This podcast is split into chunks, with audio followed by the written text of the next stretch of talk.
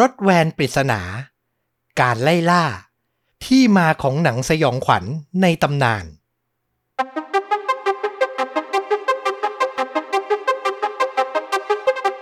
สวัสดีครับ สวัสดีครับ เรื่องจริงยิ่งกว่าหนังพอดแคสต์จากช่องชวนดูดะ อยู่กับต้อมครับ แล้วก็ฟลุกครับ กับเรื่องจริงสุดเข้มข้นจนถูกนำไปสร้างเป็นภาพยนตร์วันนี้ดีใจมากเพราะว่าหายเจ็บแผลฟันคุดแล้วเย่ ผมกำลังจะทักเลยว่าดูเสียงใสขึ้นเยอะเลย ถ้าใครฟังตอนที่แล้วจะรู้ว่ามันมีความเจ็บปวดซ่อนอยู่นะครับ ในน้ำเสียงของผม แต่ครั้งนี้นี่ต้องบอกว่าดีขึ้นมากแล้ว แต่ว่าเดี๋ยวจะต้องพาอีกสามซี่คุณ โอ้โหเอ้ยของคุณนี่เป็นเยอะนะข้างเดียวกันหมดเลยปะไม่ไม่ไม่ก็คือสี่ซี่สี่ตำแหน่งบนล่างซ้ายขวาอืมอันนี้อัปเดตสำหรับ แฟนๆรายการที่สอบถามแล้วก็เป็นห่วงเข้ามานิดนึงก็แล้วกัน ว่าดีขึ้นแล้วนะครับ แต่เดี๋ยวจะเจ็บปวดอีก แต่ว่าดึงเวลาไว้ก่อน เดี๋ยวขอทำหน้าที่ตรงนี้ก่อนแล้วเดี๋ยวค่อยว่ากันอีกทีนะครับ เอาละสำหรับเรื่องราวในวันนี้ต้องบอกว่าเป็นอีกหนึ่งเรื่องที่ผมอ่านไปแล้วก็ลุ้นระทึกตามไปมากๆ คือมันน่าสนใจแล้วก็ถูกนำไปเป็นแรงบันดาลใจในการสร้างภาพยนตร์ระทึกขวัญชื่อดังเรื่องหนึ่งเลยอือหือ แต่เรื่องอะไรนั้น เดี๋ยวให้คุณผู้ฟังกับฟลุกฟังไปแล้วก็เดาไปก่อนแล้วกัน แล้วเดี๋ยวมาเฉลยกันตอนท้ายนะครับสำหรับระดับความรุนแรงผมให้ไว้สักประมาณ 3.5 เต็ม 5 ก็แล้วกัน คือมันมีความน่ากลัวอยู่แหละ แต่ยังอยู่ในระดับที่รับได้ไม่ได้มีรายละเอียดที่ลงลึกอะไรขนาดนั้นนะครับ มาผมพาฟลุกกับคุณผู้ฟังย้อนไปครับ ในวันที่ 15 เมษายน ปี 1990 ที่เมืองที่ชื่อว่า Coldwater รัฐมิชิแกน สหรัฐอเมริกา รัฐนี้ก็ตั้งอยู่ทางฝั่งตะวันออกอะนะ ต้องบอกว่าวันนั้นเป็นวันพิเศษวันอาทิตย์ แล้วก็อยู่ในช่วงเทศกาลอีสเตอร์ เมือง Coldwater ที่ว่ามาเนี่ยขนาดไม่ใหญ่มากครับ ประชากรประมาณ 14,000 คนเท่านั้นเอง ก็เลยมีละแวกนอกเมืองที่เขาทำไร่ แล้วก็มีถนน ที่เป็นถนนสวนเลนเล็กๆ อยู่โดยรอบ แล้วบนถนนสายเปลี่ยวนอกเมือง ก็มีพี่ชายน้องสาวคู่หนึ่ง ชื่อว่าเรย์กับมารีทอร์นตันเขากำลังใช้ช่วงเวลาในวันหยุดเนี่ยทำกิจกรรมที่ชอบทำเป็นประจำทุกสุดสัปดาห์ นั่นก็คือการขับรถเล่น เขาจะออกจากบ้านขับไปยังรัฐต่างๆ ใกล้เคียง เพื่อจะได้ดูบรรยากาศในย่านชนบทที่เงียบสงบ ตอนนั้นต้องบอกว่าทั้งคู่เนี่ยกำลังขับรถมุ่งหน้าลงใต้ครับ บนถนนสายหนึ่งที่มีชื่อว่า Snow Prairie แต่อยู่ดีๆ ก็มีรถแวนคันหนึ่ง ขับมาด้วยความเร็ว แล้วก็แซงรถของเรและมารีไป ถนนอันแสนเงียบสงบเปลี่ยวๆ อยู่ดีๆ มีรถคันหนึ่ง ขับแล้วก็แซง มันก็ถือเป็นจุดสนใจมากๆอะเนาะ คู่พี่น้องเขาก็สงสัยกันว่ารถแวนคันนั้น น่าจะมีธุระอะไรด่วนมากเลย ถึงวิ่งบนถนนแคบๆแบบนี้ด้วยความเร็วสูงขนาดนั้น แต่จากนั้นทั้งเรและมารีก็ไม่ได้คิดอะไร ก็ขับรถเล่นไปเพลินๆต่อ อีกไม่กี่กิโลเมตรครับ ทั้งคู่ก็มองเห็นแล้วล่ะว่าข้างทางเนี่ยมีตึกร้าง ดูจากสภาพแล้วน่าจะเป็นโรงเรียนเก่า ในเสี้ยววินาทีที่รถของพวกเขากำลังจะแล่นผ่านโรงเรียนร้างนั้นไป พวกเขาก็ได้เห็นผู้ชายคนหนึ่ง ถือผ้าคล้ายๆ จะเป็นผ้าห่ม สีขาวผืนใหญ่ แต่ที่มันน่ากลัวคือบริเวณผ้าห่มนั้นน่ะมันมีรอยเหมือนจะเป็นคราบเลือดอยู่อย่างเด่นชัดอืมมันเป็นเสี้ยววินาทีที่รถแล่นผ่าน แล้วก็เห็นภาพนี้เนี่ย เหมือนชายคนนี้พยายามจะทิ้งผ้าห่มผืนนี้ไว้ แถวใกล้ๆตึกโรงเรียนร้างนั้น และที่สำคัญพอรถของเรกับมาลี ผ่านชายคนนั้นไป พวกเขาก็ได้เห็นรถแวนคันเดิมครับ จอดอยู่ระหว่างแทงน้ำใหญ่กับอาคารโรงเรียนร้างนี้อีกด้วย คือเดาได้ไม่ยากเลยว่าผู้ชายคนนั้นน่ะ น่าจะเป็นเจ้าของรถที่วิ่งแซงพวกเขาไป อย่างเร่งรีบเมื่อสักครู่ ก็คือขับรถมาจอดอยู่ที่โรงเรียนนี้ แล้วก็ทำอะไรลับๆล่อๆอยู่ เรกับมารีเนี่ย รถผ่านโรงเรียนนี้ไปได้สักพัก แต่พวกเขาก็ยังคงคุยหาคำตอบกันอยู่ว่า ภาพที่เห็นเนี่ยคืออะไร ยังไม่ทันได้บทสรุป รถแวนคันเดิมก็ปรากฏขึ้นอีกครั้ง และครั้งนี้เหมือนชายเจ้าของรถจะรู้ดีแล้วว่า เรย์กับมารีอาจจะมีสิทธิ์เห็นสิ่งที่เขาทำ ก็เลยพยายามบังคับรถแวนมาขับจี้ตูดของเรย์กับมารีอยู่อย่างนั้นน่ะ คุณคิดดูเป็นระยะทางเกือบ 3 กิโลเมตร โอ้โห แล้วสองข้างทางก็ไม่มีไม่มีบ้านคนอะไรแบบนี้เลยใช่ไหม ใช่ เป็นไร่กว้างๆสุดลูกหูลูกตาเป็นถนนสายเปลี่ยวนอกเมืองอือหือข่มขวัญทั้งคู่อยู่อย่างนั้น จนสุดท้ายเรย์ทนไม่ไหว ตัดสินใจบังคับรถครับ เลี้ยวลงจากถนนเส้นหลัก เข้าไปในเส้นทางลูกรัง เพื่อหลบหนีรถแวนคันที่ว่านี้ โชคดีมากๆที่มันได้ผล คนขับรถแวนตัดสินใจจอดอยู่บนไหลทาง บนเส้นทางหลัก ไม่ขับตามรถของเลกับมารีมา เลกับมารีก็พยายามตั้งสติจอดรถ ในระยะที่ไกลจากรถแวนพอสมควร แล้วสุดท้ายพวกเขาก็ตัดสินใจ กลับรถครับ เลี้ยวกลับไปจะไปถนนสายหลักอีกครั้ง พวกเขาตั้งใจเลยว่า จะขับรถไปใกล้รถแวนคันนั้นมากที่สุด เพื่อจะได้จดป้ายทะเบียนเอาไว้ เผื่อมีเหตุการณ์ไม่น่าไว้วางใจอะไร ก็จะบอกเจ้าหน้าที่ตำรวจได้ แล้วภาพที่ทั้งคู่เห็นเมื่อขับเข้าไปใกล้รถแวนที่จอดอยู่บนไหลทาง เขาเห็นผู้ชายคนเดิม ที่ถือผ้าห่มเปื้อนเลือดนั้นน่ะกำลังนั่งอยู่ อยู่บริเวณด้านท้ายรถแวน คือเหมือนเขากำลังง่วนอยู่กับการเปลี่ยนป้ายทะเบียนอยู่เหมือนจะปิดบังอะไรบางอย่างไว้ นั่นทำให้เรกับมารีไม่สามารถจดป้ายทะเบียนรถแวนได้ แล้วที่น่ากลัวกว่านั้นคือมารีเนี่ย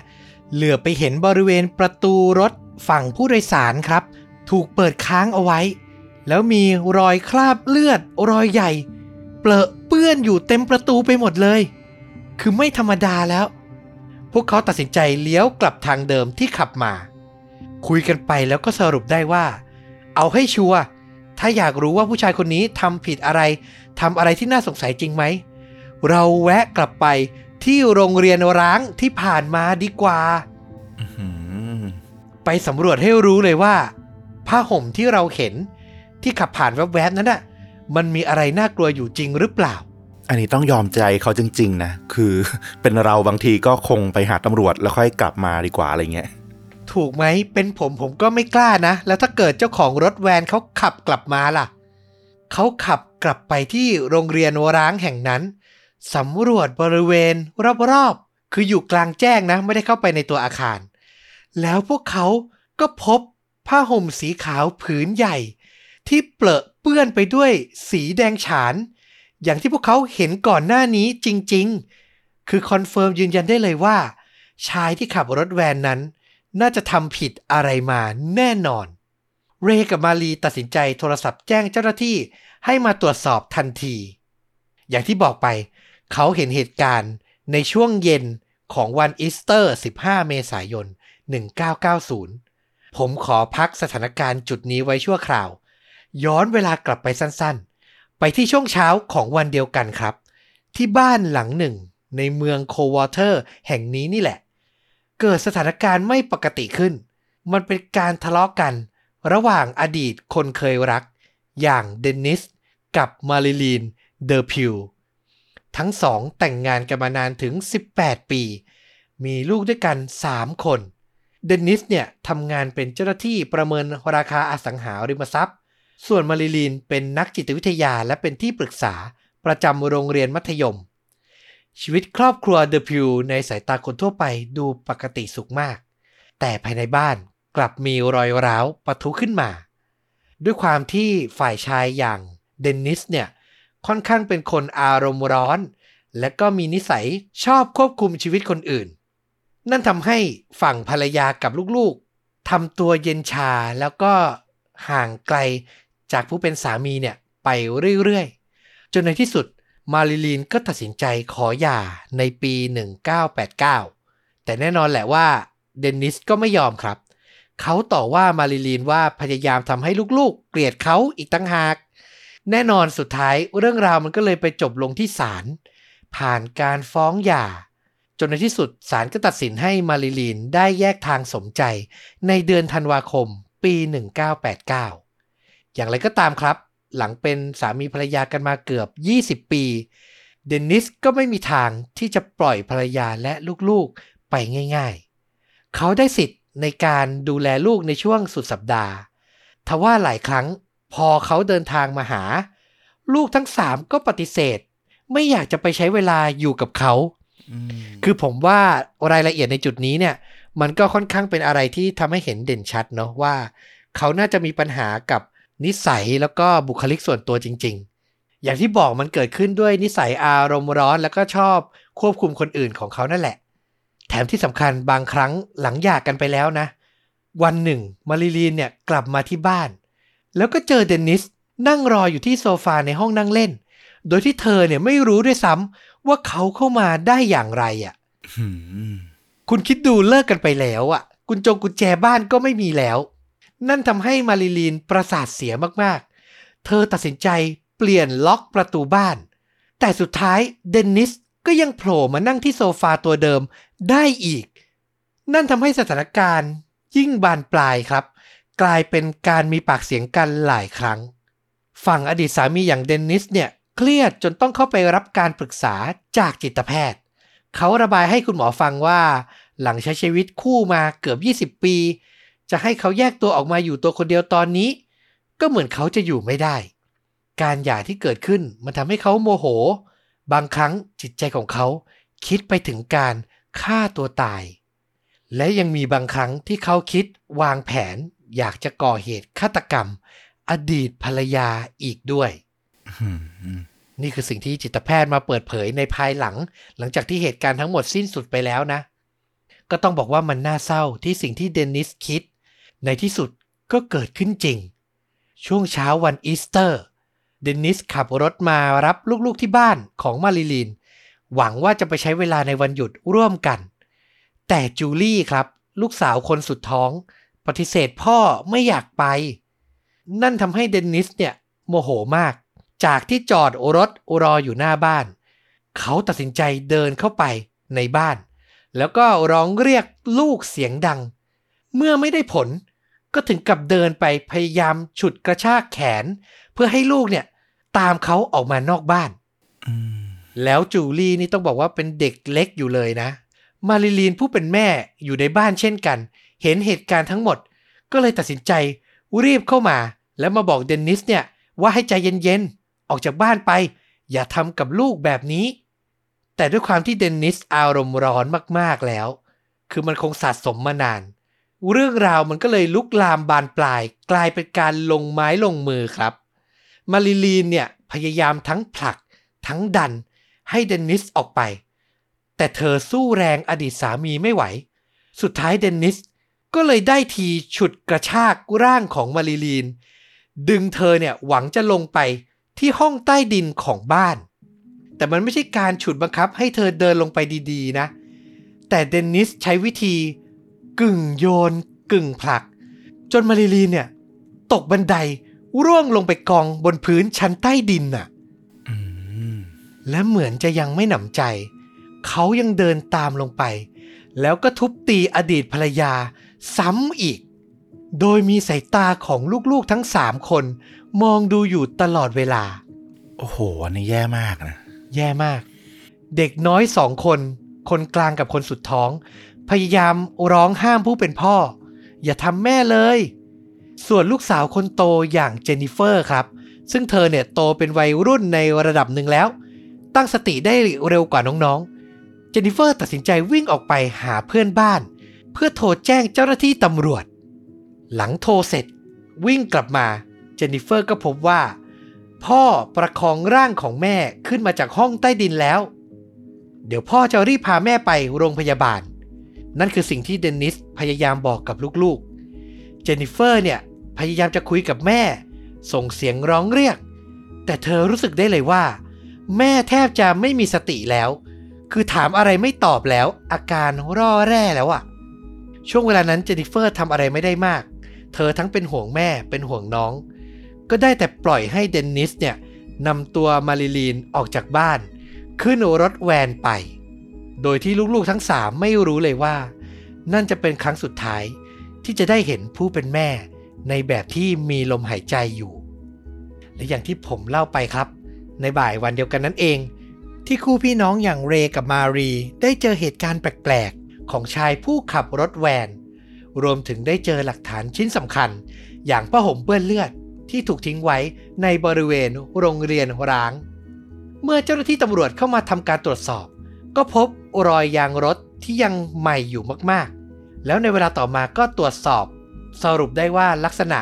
ตรงกับยางรถแวนของเดนนิสเป๊ะเลย ส่วนเลือดที่เจอบนผ้าห่ม ทดสอบในเวลาต่อมา ก็ยืนยันได้ว่า เป็นเลือดของมาริลินเดอร์พิวนั่นเอง ทีนี้ก็เข้าสู่กระบวนการค้นหา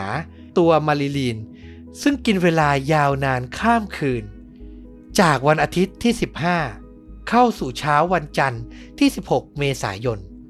ปรากฏว่าคนงานก่อสร้างถนนครับ ได้พบร่างของมาริลีน ถูกทิ้งไว้บริเวณพุ่มหญ้า ริมถนนเส้นทางระหว่างบ้านของเธอ กับโรงเรียนร้างนั่นเอง คือเดนนิสขับรถมาจากบ้านของมาริลีน มาจอดทิ้งศพ ก่อนจะเดินทางต่อไปที่โรงเรียนร้าง เพื่อทิ้งหลักฐาน เหตุการณ์เป็นประมาณนั้นนะนะ จากการตรวจสอบร่างของมาริลีน พบว่าเธอถูกคนร้าย ใช้ปืนจ่อยิง ด้านหลังศีรษะหนึ่งนัด เสียชีวิตทันที ถึงตรงนี้เจ้าหน้าที่ออกตามล่าตัวเดนนิสอย่างไม่ลดละ ทว่าก็น่าจะช้าเกินไป เขาเดินทางออกจากเมือง ข้ามรัฐและหายตัวไปแล้ว เจ้าหน้าที่ตามตัวเขาไม่พบ แต่ตลอดเวลาหลังจากนั้นต่อมาอีกหลายเดือน เดนนิสมีการเขียนจดหมายมาอธิบายถึงสิ่งที่เขาทำลงไป ส่งจดหมายมาให้เพื่อน และคนรู้จักของเขากับมาริลีน มากถึง 17 คนน่ะโห โดยเขาส่งมาจากต่างรัฐ ต่างเมือง ต่างเวลากันทำให้ไม่สามารถยืนยันได้ว่าในเวลานั้น เขากบดานอยู่ที่ไหนกันแน่ เนื้อหาในจดหมายส่วนหนึ่ง ยกตัวอย่างเลยนะครับ เช่น มาริลีนมีโอกาสที่จะปฏิบัติต่อผมให้ยุติธรรมมากกว่านี้ ระหว่างที่เรากำลังจะหย่า แต่เธอกลับเลือกที่จะโกหก หลอกลวง และเมื่อผมสูญเสียภรรยา ลูกๆ และบ้านไป ผมก็ไม่เหลืออะไรแล้ว ผมแก่เกินไปที่จะเริ่มต้นใหม่ได้ นี่คือส่วนหนึ่งในข้อความที่เขาส่งมา นอกจากนี้เนื้อความในจดหมายฉบับอื่นๆ เหมือนเดนนิสก็พยายามจะโทษเพื่อนคนสนิทของมารีลีนหลายๆ คน เขาอ้างว่าคนเหล่านั้นเนี่ยพูดจายุยงเป็นต้นเหตุให้การหย่าร้างเกิดขึ้น เป็นส่วนหนึ่งที่ทำให้เขาตัดสินใจลงมือต่อมารีลีนในที่สุด การตามล่าตัวเดนนิสดำเนินไป แต่สุดท้ายก็ไม่เจอตัวเขาครับ เวลาเนี่ยผ่านไปจนเกือบหนึ่งปีเต็มๆ ที่คดีของมาริลีน หาตัวคนร้ายมาลงโทษไม่ได้ สุดท้ายก็มีตัวช่วยหนึ่ง ที่เจ้าหน้าที่ตัดสินใจขอความร่วมมือ นั่นก็คือรายการดังอย่าง Unsolved Mystery อ่าผมเล่าไปหลายตอนแล้วเนะว่าเป็นรายการที่จะเล่าเรื่องราวคดีที่ยังปิดไม่ลง แล้วก็รับสายแบบ real-time เลย คือถ้าใครดูรายการแล้วมีรายละเอียดมีเบาะแสโทรแจ้งเดี๋ยวนั้นได้เลย เคสของมาริลีนเนี่ยออกอากาศ เมื่อวันที่ 20 มีนาคมปี 1991 เวลา2ทุ่มครึ่งครับ ก็เกือบหนึ่งปีหลังจากเกิดเหตุแล้วนะ ในค่ำคืนนั้นมีผู้หญิงคนหนึ่งที่ชื่อว่าแมรี่ครับกำลังเดินทางกลับบ้านของเธอ ที่อยู่ในเมืองดัลลัส รัฐเท็กซัส พอไปถึงบริเวณหน้าบ้าน เธอสังเกตเห็นว่า รถตู้ของแฟนของเธอเนี่ยจอดอยู่บริเวณริมถนน เธอก็เอะใจ ปกติแฟนของเธอที่มีชื่อว่าแฮร์รี่ควีนเนี่ยเขาจะจอดรถในโรงรถเสมอทำไมวันนี้จอดหน้าบ้านล่ะอืมเมื่อแมรี่เดินเข้าไปข้างใน แฮงค์แฟนของเธอ ก็เหมือนกำลังกระวนกระวาย จัดข้าวของใส่กระเป๋าพับเสื้อผ้า เก็บของใช้จำเป็น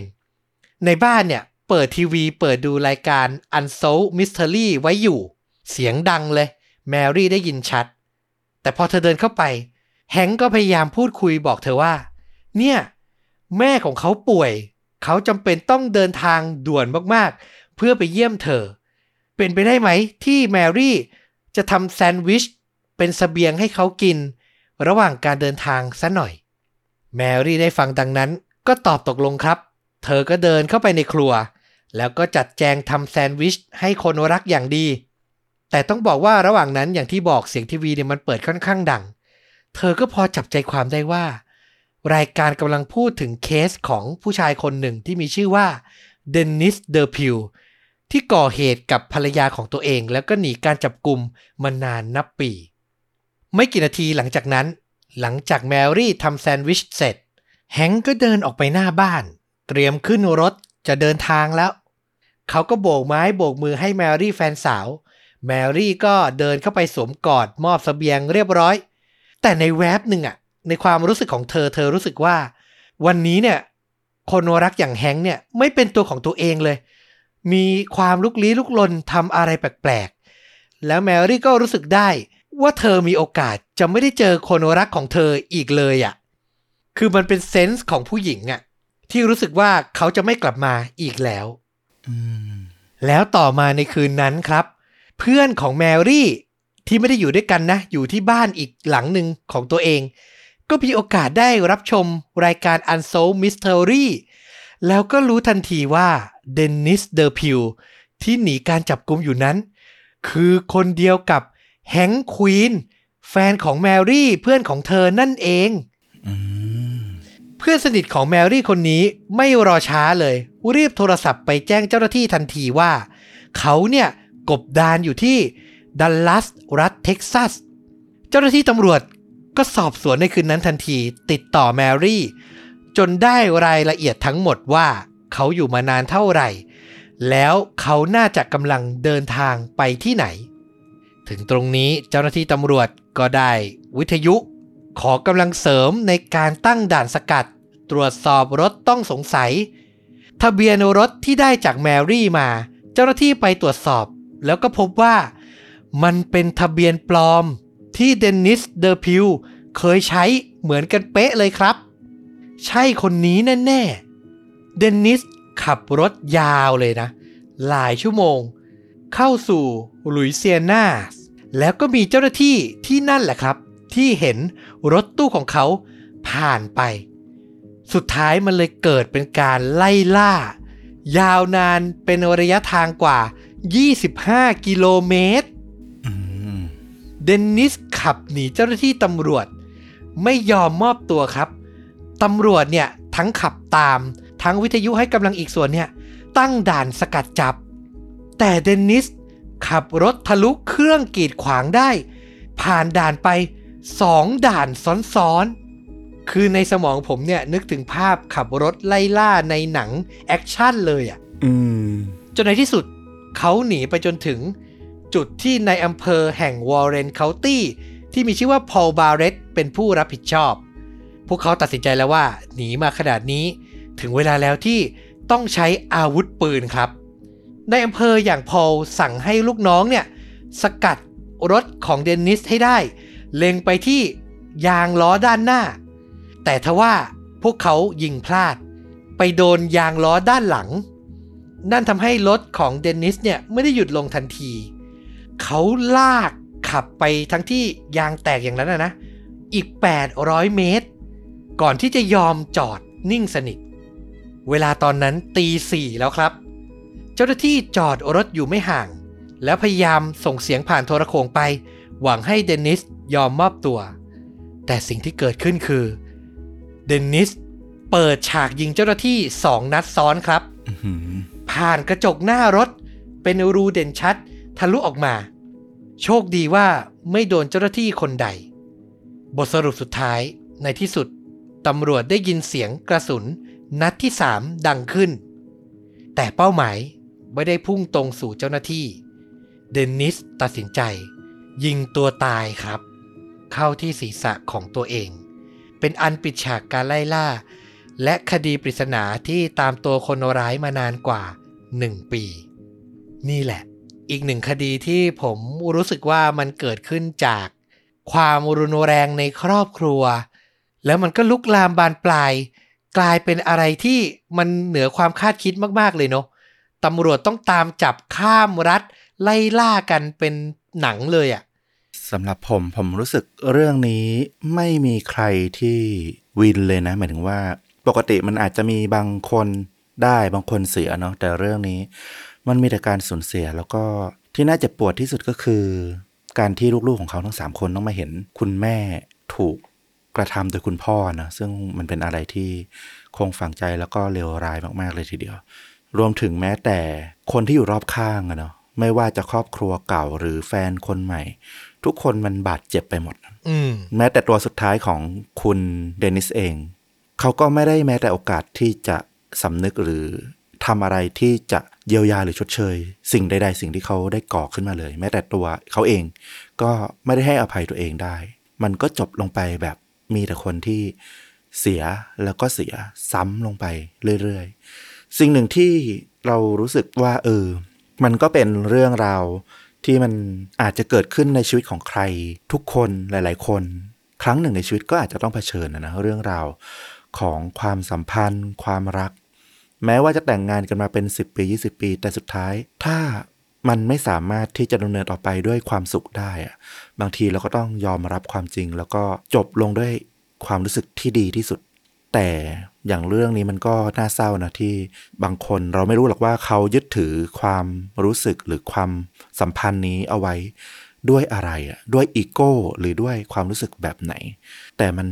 ไม่ทำอะไรให้มันดีขึ้นได้เลยอะคือถ้าจะพิสูจน์ตัวเองด้วยการว่าทำให้ดีขึ้น เพื่อขอคืนกลับมา เป็นครอบครัวกันหรืออะไรอย่างเงี้ย มันก็แสดงออกด้วยวิธีอื่นที่ไม่ใช่วิธีนี้แน่นอน เรารู้สึกว่าเออเขาก็ทำไปด้วยอะไรบางอย่างที่มันเป็นคติ หรือความรู้สึกด้านลบมากกว่า แล้วมันก็ส่งผลออกมาสุดท้ายที่มันอย่างที่บอกอะเนาะมันมีแต่การสูญเสียซ้ำลงไปเรื่อยๆ โดยที่ไม่มีใครได้ประโยชน์อะไรจากเรื่องนี้เลย ก็เป็นเรื่องที่น่าเศร้ามากๆ ก็ฝากไปแล้วกันว่า เออถ้าใครอยู่ในจุดจุดนี้เนาะของความสัมพันธ์ที่มันมองไปแล้วมันอาจจะไม่นั่นอะลองทบทวนคุณอีกทีหนึ่งก็ได้ว่า คุณกำลังยื้อความสัมพันธ์นี้ด้วยความรู้สึกแบบไหน ด้วยความรู้สึกลบหรือความรู้สึกบวก และถ้ามันเป็นความรู้สึกลบนั้น ควรจะจัดการกับความรู้สึกนั้น กับปัญหาความสัมพันธ์นั้น ด้วยวิธีไหนที่มันจะไม่ทำร้ายทั้งตัวเราแล้วก็ตัวเขาด้วย ดีเลย สิ่งที่ผมได้จากเรื่องนี้หลักๆ เลยนะคือ ผมว่าเกิดอะไรขึ้นมา เราต้องฝึกที่จะโทษตัวเองอะ่ะอืมคือเดนนิสเขาพยายามโทษสิ่งรอบข้างแล้วเวลาเกิดความคับแค้นในจิตใจ เขาจะไปลงกับคนรอบตัวซะเยอะ เท่าที่ผมสัมผัสได้จากเรื่องราวนะ อาจจะไม่ได้รู้เรื่องราวชีวิตเขาทั้งหมดหรอกแต่ เท่าที่เรารู้อะมันเป็นแบบนั้น มันย้ำเตือนให้ผมพยายามคิดก่อน ถ้ามันเกิดเหตุการณ์ขัดแย้งอะไรไม่ว่า เรื่องความรักเรื่องความสัมพันธ์ครอบครัว ถามตัวเองก่อนว่า เราทำดีพอแล้วหรือยังอืมแล้วเราสร้าง toxic อะไรให้ใครหรือเปล่า แล้วถ้าคิดว่ามันไม่ work แล้วที่จะอยู่ต่อ ง่ายๆครับก็แค่แยกย้าย แล้วก็ไปเริ่มต้นใหม่ ไปใช้ชีวิตใหม่ เดนนิสอาจจะพยายามบอกว่าตัวเองไปเริ่มต้นใหม่ไม่ได้ แต่สุดท้ายเขาก็ไปมีแฟนใหม่นี่ นั่นก็แสดงว่าเขาทำได้นี่ มันไม่มีใครบนโลกนี้หรอกที่เสียคนที่รักคนหนึ่งไปแล้ว จะใช้ชีวิตต่อไปไม่ได้ มันอาจจะใช้ชีวิตยากลำบากแต่มันไปต่อได้แน่ๆ เออ อันเนี้ยเป็นสิ่งที่ผมสัมผัสจากคดีนี้แล้วผมย้ำเตือนตัวเองว่า ถ้ามันเกิดเรื่องขึ้นมาถามตัวเองก่อนนะ ฝึกไว้เลยว่า เออ เราทำสิ่งที่ถูกที่ควรแล้วหรือยัง นั่นแหละ ถ้าทุกคนคิดแบบนี้เยอะๆ ผมว่าสุดท้ายแล้ว ความรุนแรงกับคนอื่นมันก็จะน้อยลงอะอืมแล้วสำหรับภาพยนตร์ที่ผมบอก ฟลุกพอจะนึกออกไหม ซีนในการไล่ล่า ขับรถผ่านแล้วไปเจอใครทำลับๆล่อๆอยู่ แล้วอยู่ดีๆ รถคันเดิมมาไล่ล่าด้านหลัง เอาจริงๆ ผมก็ไปนึกถึงแบบพวกหนังแบบแนวไล่เชือดบนท้องถนนนะเนอะซึ่งก็เคยพูดถึงไปบ้างแล้วเนอะ ในบางเรื่อง แต่ก็คิดว่าต้อมคงไม่ได้เอาเรื่องเดิมมาเล่าซ้ำผมก็ดันไปนึกถึงพวกหนังแบบแอคชั่นแบบ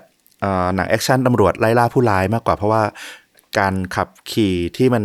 เกิดขึ้นในช่วงท้ายเนอะเรารู้สึกว่าเออ มันดูแบบมีความเป็นซีนมาติกมากนะมันถึงว่ามันดูเป็นหนังมาก แต่ว่าต้อมบอกตอนต้นว่ามันเป็นคดีแบบอารมณ์ฆาตกรรมนะมันไม่ใช่แบบอาชญากรรมแนวไล่ไล่ล่า คาเชสอะไรแบบนี้เราก็เลยเอ๊ะยังนึกไม่ออกเหมือนกันว่า สรุปมาเรื่องนี้มันเรื่องอะไรกันแน่ จริง ๆ ต้องบอกว่าคดีพลิกเลยครับ ภาพยนตร์เนี่ยมันออกฉายในช่วงปี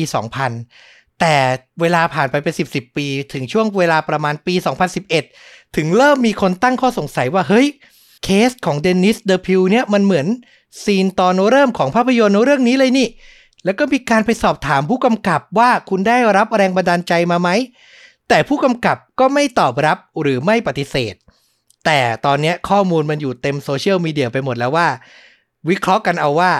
น่าจะได้รับแรงบันดาลใจมาแน่ ๆ นั่นก็คือภาพยนตร์ ปีศาจในตำนานครับ อย่าง Jeepers Creepers นั่นเอง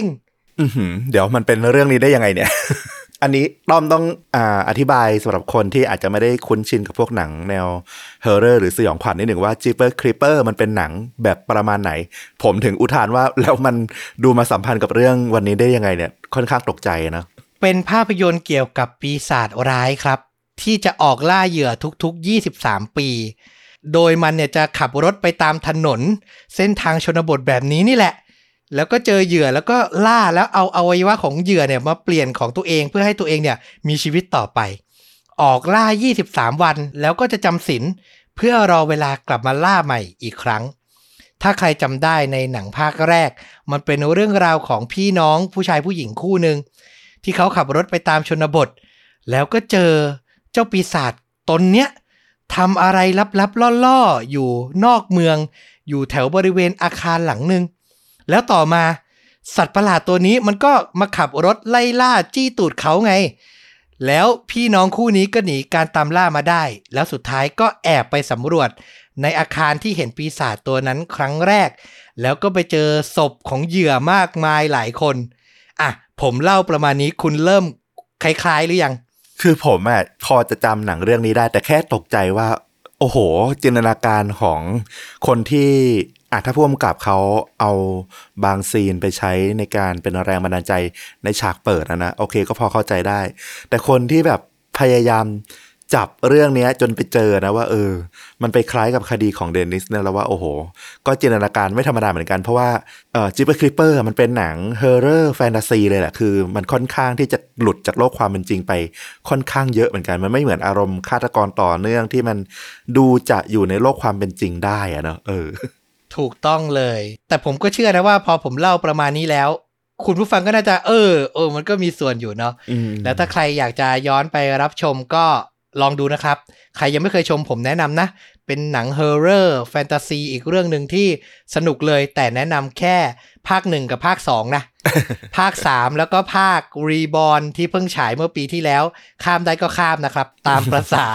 หนังสไตล์นี้ที่ยิ่งสร้างก็บางทีจะออกทะเลไปนิดหนึ่งนะ แต่ภาคหนึ่งภาคสองผมว่าเป็นตำนานเลยแหละ หยิบยกขึ้นมารับชมอีกกี่ทีก็ยังได้กลิ่นความสยองขวัญแล้วก็ความสนุกสนานอยู่ แล้วถ้าใครอยากดู Unsolved Mystery เอพิโซดนี้ที่เล่าเรื่องราวคดีนี้เลยเนี่ย เดี๋ยวผมก็จะแปะลิงก์ไว้ที่ top comment ใน YouTube เหมือนเดิมนะ ก็ไปรับชมกันได้นะครับ เอาละก็ครบถ้วนนะกับเรื่องจริงยิ่งกว่าหนังใน episode นี้ เหมือนเดิมครับ ใครชื่นชอบอยากสนับสนุนให้ต้อมกับฟลุกทำ content แบบนี้ได้นานๆ ก็ฝากกดปุ่ม Super Thanks ส่งรายได้ให้เราโดยตรงได้ ปุ่มอยู่ใกล้ๆ ปุ่มกดไลค์กด Subscribe ทาง YouTube หรือจะสมัครสมาชิกช่องสนับสนุนว่าเราเป็นรายเดือนก็ได้เช่นเดียวกัน แล้วกลับมาพบกันใหม่ครับ ในตอนต่อๆไป วันนี้ลาไปก่อน สวัสดีครับ สวัสดีครับ